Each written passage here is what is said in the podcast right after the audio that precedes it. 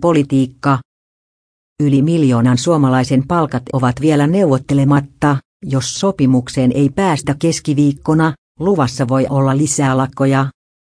HS käy läpi, mitä muun muassa sairaanhoitajat, tarjoilijat, kuntatyöntekijät vaativat ja mitkä ovat neuvottelujen vaikeudet.